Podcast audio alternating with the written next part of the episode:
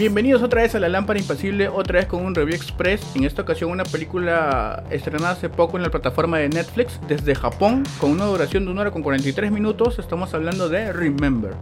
Una película dentro del género del J-Horror, entre slasher y survival también. Está dirigida por Eiichiro Hasumi, también conocido por algunos episodios de la serie en CGI de Resident Evil para Netflix y de películas como Assassination Classroom, entre otras, ahí del género de terror japonés. La película está protagonizada por Kana Hashimoto como Asuka, Gordon Maeda como Takahiro, Mayu Yakota como Rie y Maika Yamamoto como Rumiko. La sinopsis de la película es acerca de seis alumnos que, están, que no tienen nada en común, que se ven envueltos en una trama de recolección de un cadáver y aparte de eso están en un bucle temporal donde todo el, mismo día se repite y una y, otra, una y otra vez hasta que completen la misión, que es recolectar los pedazos de cuerpo de una niña que había sido asesinada hace mucho tiempo. Pero al no conocerse, no se entienden, no, no, no, se confían unos a otros. Y aparte de eso, también son perseguidos por una entidad conocida como la persona roja que los persigue para evitar que consigan todas las partes. Pero no solo eso, sino que los asesina cada vez que los encuentra. Y ahí es donde se ve otra vez que pasa el tiempo de nuevo, vuelven al mismo día, amanece, todo es lo mismo, hasta que ellos mismos se dan cuenta de eso y donde toman conciencia de que tienen que acabar con esta misión. Así que dejarán sus diferencias de lado y tratarán de trabajar como un equipo para lograr superar esta misión y ya no tener que vivir una y otra vez sus muertes, porque ya son muchas las que pasan. Lo bueno de la película es que es entretenida, es un típico horror japonés donde va a ser mucha sangre, muchas muertes y sobre todo porque repiten la misma noche todas las veces y hasta que encuentren todos los pedazos del cuerpo. Y lo interesante, lo divertido, o sea, ya que es una película de terror, es ver que esto les da oportunidades para cada misión que tienen o cada vez que repiten la noche. Las muertes son variadas, son distintas y no se guardan nada. La primera nomás es que están entendiendo todo, uno es partido por la mitad. En la otra son atravesados, son asesinados, son aplastados, hay un baño de sangre por todos lados. y, y ellos van sufriendo todo eso todas las noches, ¿no? Y eso es lo, lo chévere, digamos, del lado del terror. De ahí otra cosa aparte es chévere ver cómo este grupo de desconocidos se van uniendo y van viendo que tienen algo en común ellos.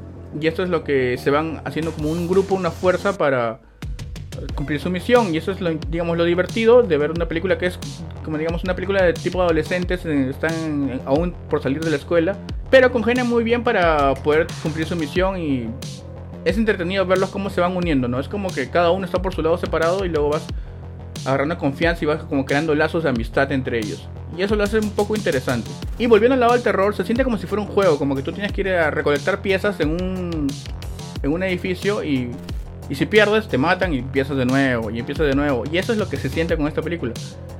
Y como que ellos van perdiendo miedo un poco a morir porque ya como que saben que van a revivir siempre, entonces intentan, intentan y van superando sus miedos. Esa parte es interesante, o sea, como digo, la...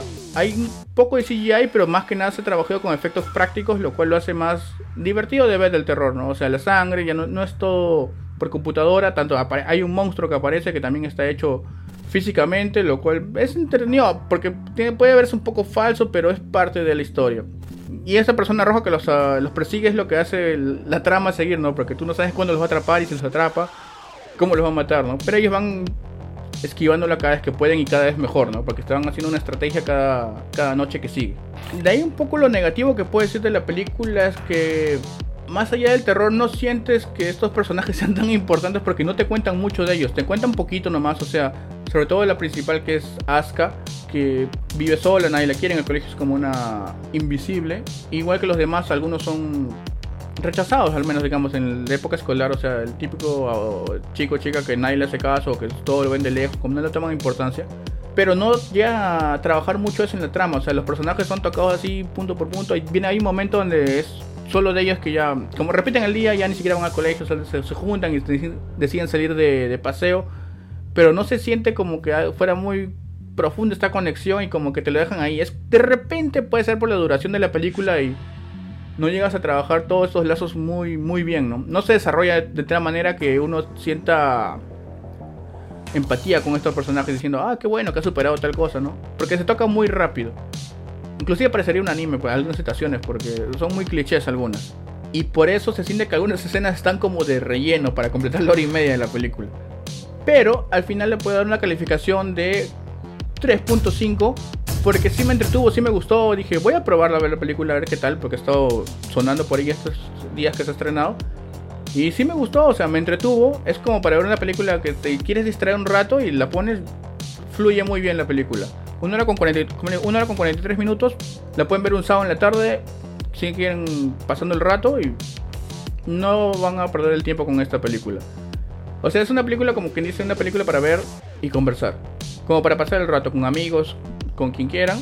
Les va a funcionar y se las recomiendo ver de todas maneras porque si les gusta el terror, esta es una película para ustedes y les puede encantar. Así que ya saben que está en la plataforma de Netflix, la pueden encontrar ahí. Está como Remember, no olviden. Y también no se olviden de seguirnos en todas nuestras redes sociales, ya saben, como La Lámpara Impasible o arroba lámpara.impasible, tanto en Instagram, Facebook, YouTube y Spotify, donde subimos podcasts semanales con otras películas así unas reseñas un poco más profundas con un poco más de tiempo mientras hacía todo esto un review express para recomendarles una película para el fin de semana y espero les haya gustado les haya interesado y la puedan ver. Y si ya la vieron dejen abajo sus comentarios y a ver qué les pareció qué no les gustó. Si les gustó también está bien. Así que gracias por llegar a este momento y nos vemos en el próximo episodio